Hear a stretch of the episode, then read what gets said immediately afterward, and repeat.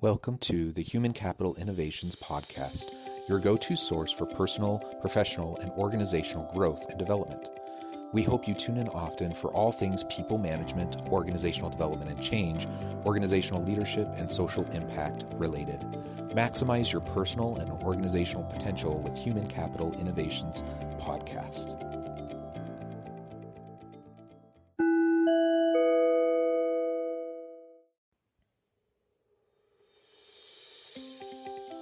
Welcome to the Human Capital Innovations Podcast. In this HCI podcast episode, I talk with Dr. Catherine Rymsha about the importance of effective listening and decision making in successful and impactful leadership.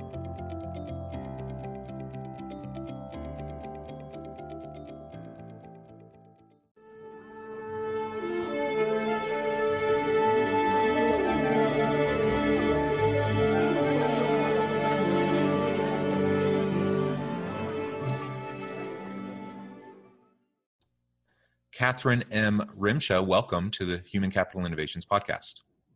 Thank you. I am so thrilled to be here today.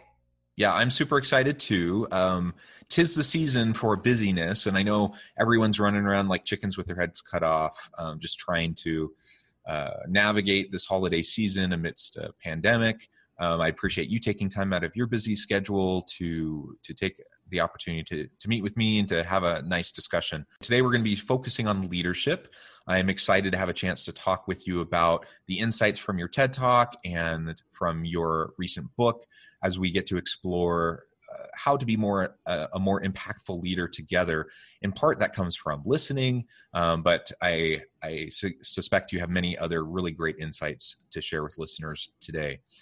Dr. Catherine M. Rymsha is a lecturer at the University of Massachusetts Lowell, where she teaches courses on leadership. Catherine spent over 10 years in marketing and communications leadership roles, ranging from marketing healthcare conferences to writing speeches on payment card security.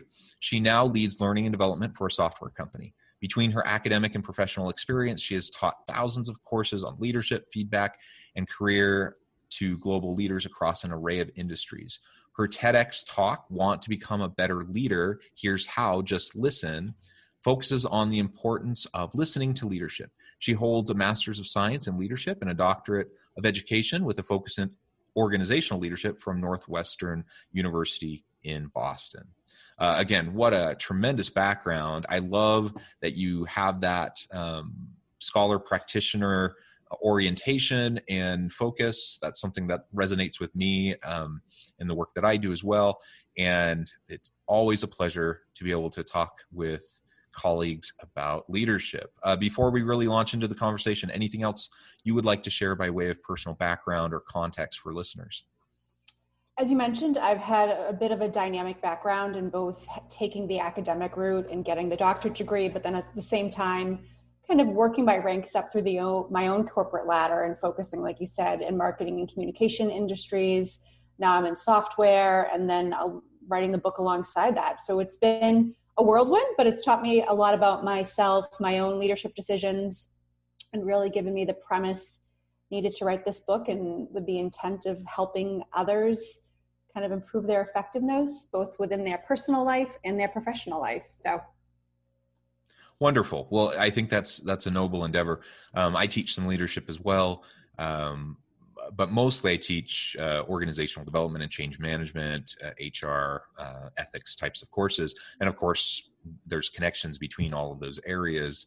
Uh, and doing that in the university space as well as as a consultant going out to organizations is really a lot of fun and i really i always like being able to connect the the theory with practice and being able to bring bring the real world into the classroom and bring you know the academic rigor into uh, the business world and the consulting world. So I think I think it's a it can be a challenge, but it's a lot of fun. Most definitely, it's a good mix. Yeah, absolutely. Well, as we um, launch in, I thought first we can talk uh, just briefly about the core message of your TED Talk um, because listening is such a vital piece of leadership. And then we can move on into some of the insights from your book a little bit. So tell us, just give us a, an overview, a background to um, uh, what you discussed in your TED Talk and why listening is so important. when I was doing my research for my doctorate degree, I was chatting with somebody at a health system in Mississippi. And during the interview, she was talking about the importance of being a great speaker as a leader, which I think most people attribute that to strong leadership of being a great motivator, a great speaker, and that's no surprise to anyone. But as she was kind of chatting through some of her thoughts on that, I was kind of nodding off and just taking notes and trying to get through the process.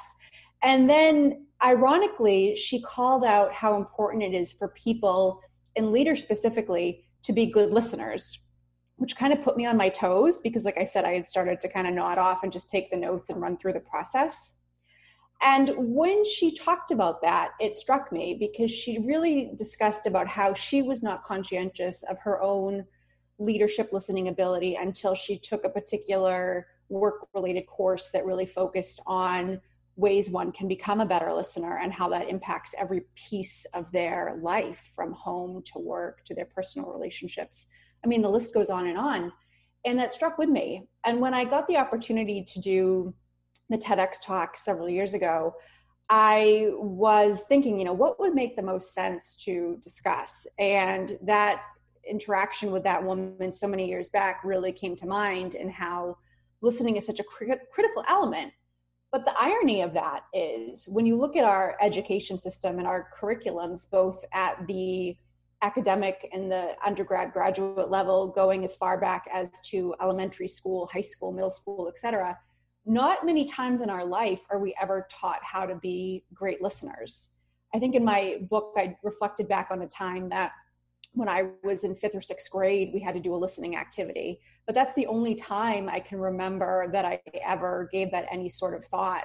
And over the years, since I've been training within the leadership development and feedback world, I always ask that when I deliver workshops. You know, how many people here have ever taken a course on how to be a good listener?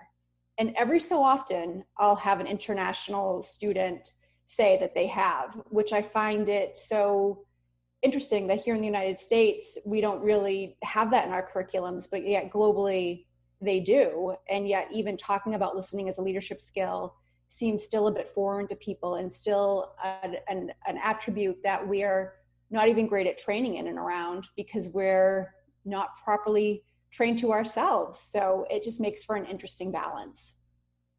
Yeah, and I and I wonder why that is. I mean, yeah. I, I, I imagine part of it's cultural.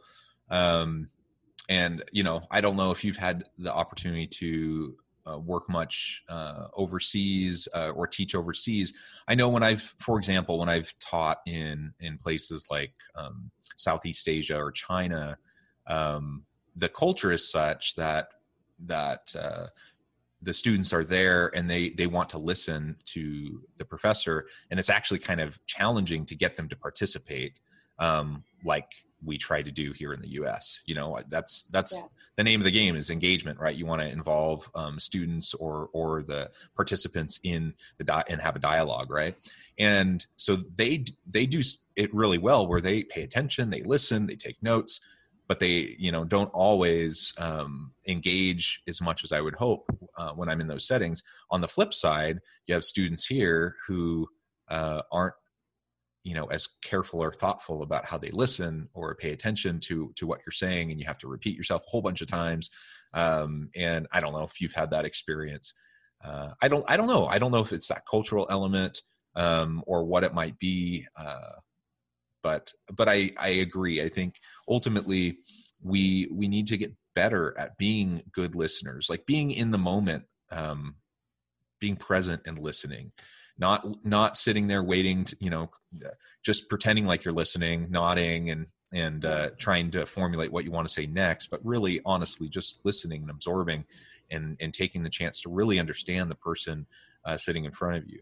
That requires a you know a vulnerability it requires empathy um, and you know those aren't always words that that we use to describe um, some of the most uh, uh well-known leaders you know that are out there um, so so what do you think the answer is how, how do we help um, people develop more listening skills and become better leaders Yeah, I wanted to go back to your point though. I've had similar experiences when going to APAC, and they will listen. I did quite a few sessions in China at one point, and even now have a lot of students from Japan, and they will listen to every word and they'll send follow up notes after the fact, and they'll be able to really reiterate back to me exactly what I talked about in the context, and, and it's phenomenal. And I don't see that so much with some of the US based students, although they do, I think, like you pointed out, listen in terms of getting ready to respond and be the one with the right answer in the room. So it's interesting, especially when you have some, not to pick on the US students, um, whether they be academic students or corporate students,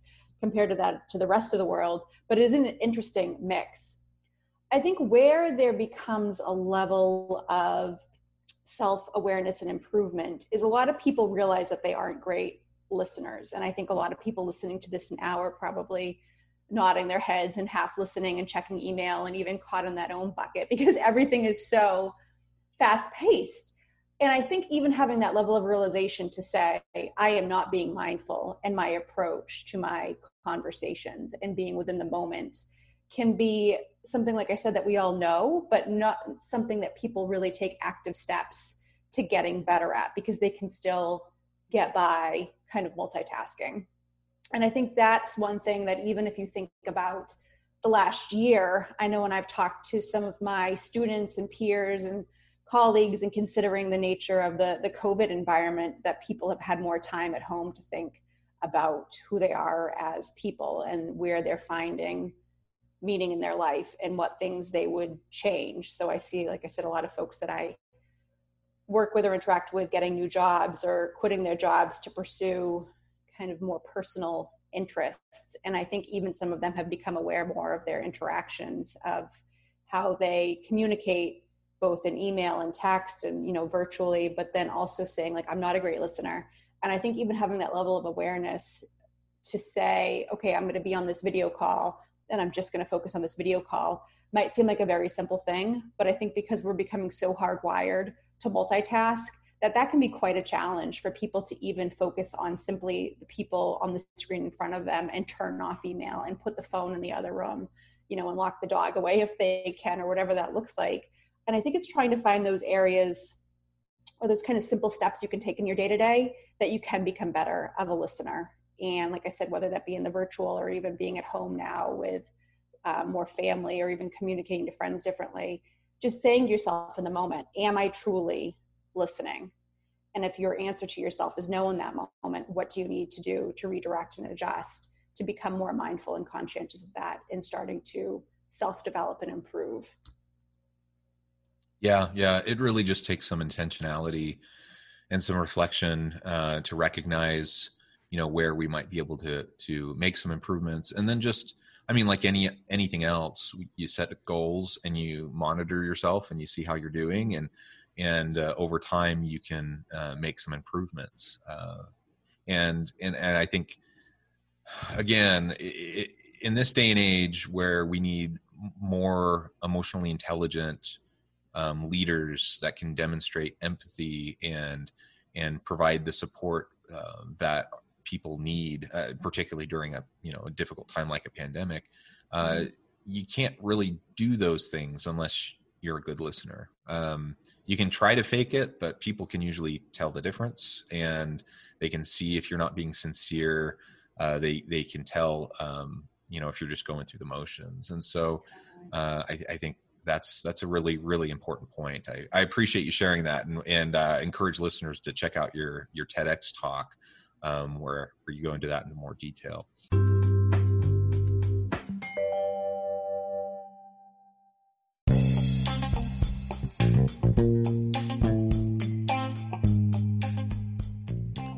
I'm excited to announce the publication of my new book from HCI Press, The Alchemy of Truly Remarkable Leadership Ordinary, Everyday Actions That Produce Extraordinary Results.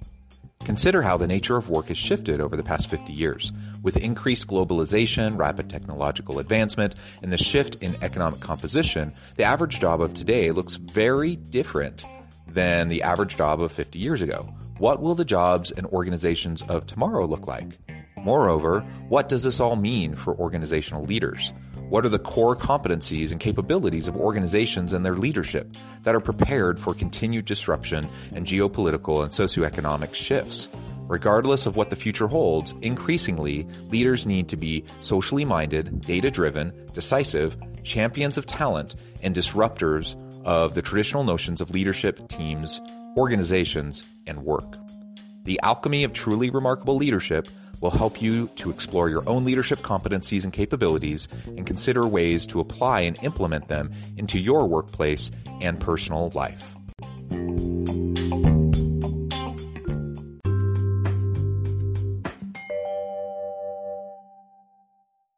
Uh, let's pivot a little bit and talk about your book now. Yeah. Um, so, obviously, there's so many things that go into trying to be effective as a leader and i know you talk a lot about um, decision making and how an, an effective decision making framework um, can can really help towards leadership development. Tell me a little bit more about that and and what types of frameworks you find to be helpful Great, great question. So, in my, um, I've been doing leadership development and studying leadership for years now, and a lot of times people have asked me, you know, what's the secret? How do I become a better leader? And I would always rack my brain with that question of like, how does one really become a better leader, and what does that actually look like? And at one time at work many years ago, I was asked that question and to do a presentation. And in that presentation, I talked about leadership being a choice and some people kind of looked at me a little bit funny like how is leadership a choice? Like why would leadership be a decision versus not? And that's where i really started to think about my doctorate research and then even writing the book of thinking about okay the best leaders i've seen have made very conscientious decisions about how they are going to map their careers reverse engineer them and really take very conscientious steps to becoming more dynamic in regards to their leadership but also gaining that awareness and feedback and really taking risks and initiative. So, after giving that thought over several years and pondering over books and podcasts and Harvard Business Review articles and the gamut of what's out there, I wrote my book because I felt like so many books out there, and there are hundreds of brilliant books and brilliant research on leadership. But I was still struck by people saying, like, well, I took the course and I got promoted, but people still don't view me as a leader. And that's where I came up with this concept of like, okay, you can be put into that leadership role. You can, you know, pass all the tests and take all the quizzes and read all the articles. But if you're not making decisions to find ways to lead in your day to day, you're never going to be a leader outside of that denoted corporate title that thinks you gives you some sort of level of privilege with this. And being in a leadership development role full time, I was thinking about different models out there about way pe- ways people develop and the skills, and so many books to focus on the skills, which I think is incredibly valuable and important. But there's a whole other bigger picture that you can work on developing a skill, but if you're not deciding to practice that skill and making conscientious efforts to a point you made earlier on about getting feedback, you're never going to improve as a leader and be a leader both personally and professionally so in the in the book to get into that nitty gritty that's one thing that i highlight a lot about if you make the decision to lead and you want to become a more effective leader there's kind of three steps you take in terms of gaining awareness practicing and evaluation. And that's where i really get into more of that feedback angle especially as it relates to listening because like i said i see it in my own professional and academic life all the time that people think that they're leading, but yet they're never getting the feedback or they're never experimenting and they're never finding ways to challenge themselves outside of the kind of mundane tasks that they're being kind of tasked with every day as a part of their corporate level job. And I think that's where people still need to have a level of resetting what they kind of define as leadership and where they can be leaders within their own lives and professional and personal, like I said um, both formally and informally. Yeah, well, uh, a bunch of really great points you just a bunch of really great points you just made. Um, but I'll, I'll I'll first pick up on what you just closed with, and that is, and you you said it towards the beginning as well, formal and informal leadership, right? Um, and just because you get promoted into a position where you have a title and you're a leader, you know, and then people say, well, nobody actually views me as a leader. That's because it, it doesn't just automatically happen just because you have a title. Um, you can be very influential and lead others with no title, with no formal position in the hierarchy, and you can have a title and really not be an effective leader at all. Uh, we've we've all seen it many many times, and what often happens when someone's promoted into those types of roles within the hierarchy is that they they, they really end up you know spending so much of their time putting out fires um, doing the tactical things doing doing the day-to-day things just to to to stay afloat. Um, and those things don't get me wrong i mean those things are important. If there's a big a big issue it needs to be dealt with right? But i think oftentimes leaders like formal leaders in a position with a title they, they slip in to that kind of a role where they're not actually leading anybody. They're just kind of going through the motions. They're they're putting out fires constantly and they're not doing this the, the, the, basic consistent things that are necessary to build trust to develop relationships to get the most out of your people. Um, and that's that's when people start to see you as a leader uh, not just because you can hold a meeting or you know because you can run this process or you know follow this policy or whatever.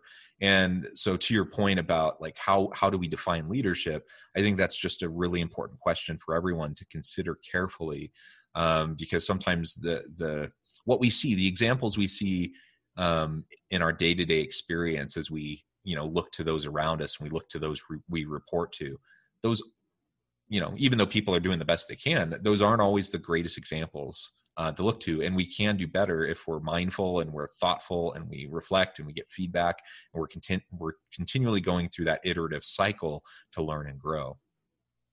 100% and i hear so many people who i can see so much great leadership potential in falling victim to that well my manager doesn't do it that way. And then they even get back into that verbiage of like manager and not their own kind of leader or person that they aspire to potentially be as you think about kind of moving up in the career path. And I always find that so interesting that some folks use that as a crutch almost without having their own kind of independence from those above them and knowing that what they do and how they act as leaders impact not only them themselves but the people below them and the people around them. And yet they still like i said they still get stuck in that. Well the people above me don't do it. And that whole like they don't lead by example. So why should I? And seeing some of that potential begin to dwindle away because they're stuck in their own mindset or being stuck under somebody else formally, quote unquote, that really doesn't have that leadership gumption that they may and you know might get impacted because they're either staying in a job that isn't a great fit and it's impacting them as a leader and how they even view the practice of leadership and it's hindering their own growth which i think can become then toxic for not only themselves and their thinking, but for those around them too. Yeah, and uh, you know, as we as we find ourselves in these new roles, uh, there's always a learning curve, and so mm-hmm. we we're, we're excited. Uh, we're we're ready to hit the ground running. Um, we're learning as we're going. We're you know we're building the plane as we're flying it, so to speak. And I think most people in organizations, as you know, they have this new person who's in a role of formal leadership over them. Most people in that unit or that team um, will give that new leader the benefit of the doubt. You know, as they try to um, get up to speed, um, they'll give them uh, a kind of a buffer period where they can kind of learn the ropes, get to know their people. Um, but but that does wear off over time uh, and and so it's really important for for leaders to start really from day one to start to develop those relationships. Um, I've seen so many times leaders who feel like they're entitled to the trust of their people.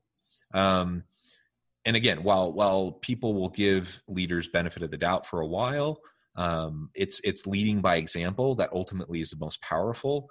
And if there's inconsistencies between what they're saying versus what they're doing and what they're asking their people to do versus what they're doing um, you erode any trust that might have already been there. And you're certainly not developing relationships or building the trust that's going to be necessary for you to maximize your potential as a leader of those people. But also you know one of the greatest roles of a leader is to help their people maximize their own potential um, you know the, the greatest leaders in history um, didn't do it all themselves they nobody can do it all themselves they they catalyze the collective genius and the capacity of their people uh, that they work with. And if we're kind of stuck in our own head, we either through self-limiting kind of thinking, um, or we, we we don't have the follow through because we can't kind of live out and and uh, behave in accordance with what we're saying to our people.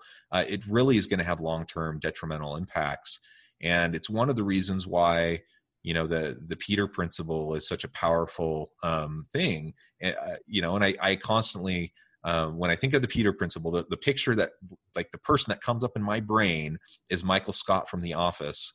Yeah. Um, and and I think, wow, he's really great example of that. But we see it around us all the time, and it's not because people aren't well intentioned, uh, or because they're not trying, or because they're not ethical, or whatever. It's just people end up finding themselves in situations where there's not great fit. Uh, they find themselves in situations where they're not willing to kind of tackle that learning curve of leadership versus you know whatever their area of specialty might have been prior to the, that new role and ultimately it just causes problems. Uh, do you see that often in your own consulting and teaching that people don't realize that kind of one of those key attributes to strong leadership is being able to prepare the next generation to take over? You know i i think most people know that they're supposed to say that yeah. um, but I don't think that most do the things that they need to do consistently um, to make it happen. Um, and so I, I theoretically, in the abstract, they they recognize that's really important, but that takes a lot of time and attention and energy.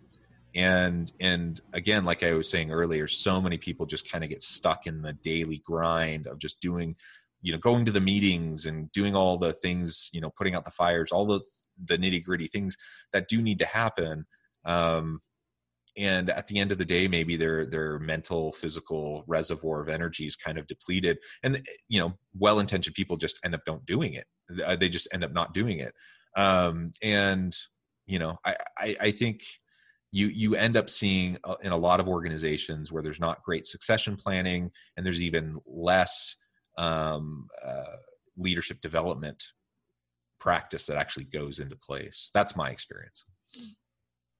Yeah, I, have seen similar, and I always talk to my students and peers and ask them that same question. Not to put you on the spot with it, but I wanted to think about your own kind of experience with that because I think, like you said, a lot of people know that they have to say that if they're in that kind of formal quote unquote leadership role at work and that they should be allocating time to develop those on their team and giving them stretch opportunities and kind of walking through all those different development activities but yet it always astounds me about how so many people will say they know they know they need to do it but yet they never dedicate the time to actually doing it and what their turnover rates may look like because of that compared to others and thinking about some of that tenure and succession and, and some of that kind of HR world, if you will.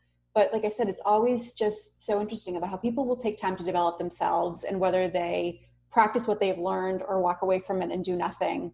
Um, even those people who decide to practice and get better as leaders, how many of them actually turn around and try to do the same for those under them? And it's if you could do a study and understand the percentages of that, it would be just so interesting to see how minute that number would be because it, it feels like people do not prioritize that whatsoever, which is shocking but i think that's where it comes back down to the individual too to say hey i need to develop whether this person above me is going to help me or not or whether my organization is going to help me or not. And i think sometimes people rely too heavily on their employer or hr or their manager to give them that permission to develop when they don't necessarily see that as kind of their own uh, kind of area for initiative and moving forward too. So I think about my own conversations with people about that and whether it relates to leaders or individual contributors looking to move up or, or just develop in their own expertise.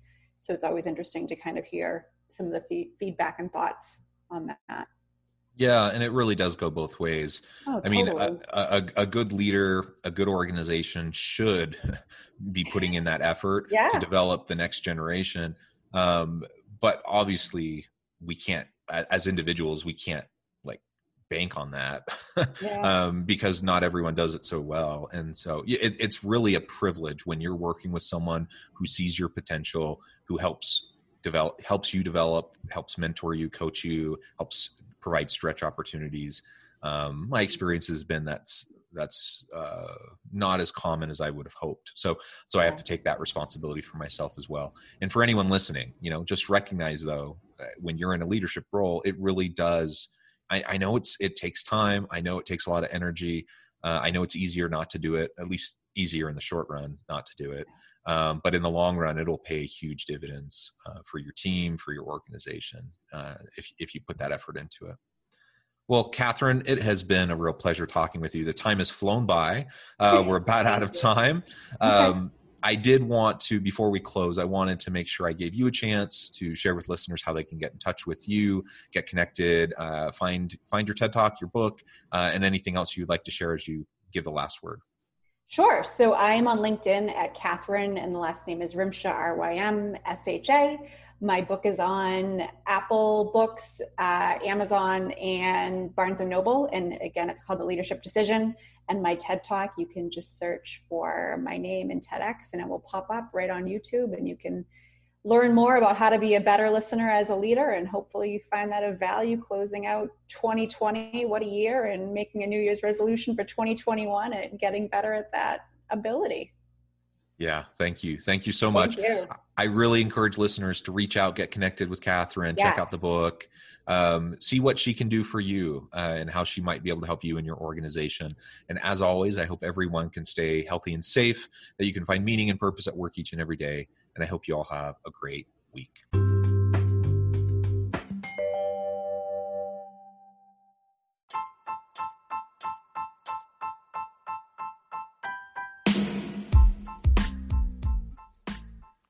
We are excited about the launch of HCI's new magazine, Human Capital Leadership. Human Capital Leadership is a free, interactive e magazine designed to help individuals, leaders, and organizations find innovative approaches to maximize their human capital potential. We will be publishing issues quarterly in August, November, February, and May. Check out the first issue and let us know what you think.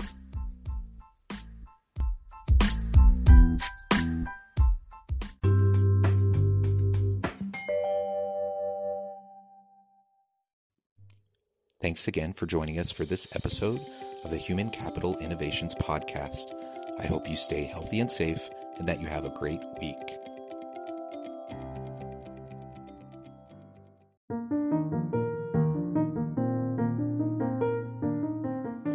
Check out our new weekly LinkedIn newsletter, Alchemizing Human Capital, exploring industry trends via original research and interviews with executives and thought leaders from across the globe. We look forward to having you join us.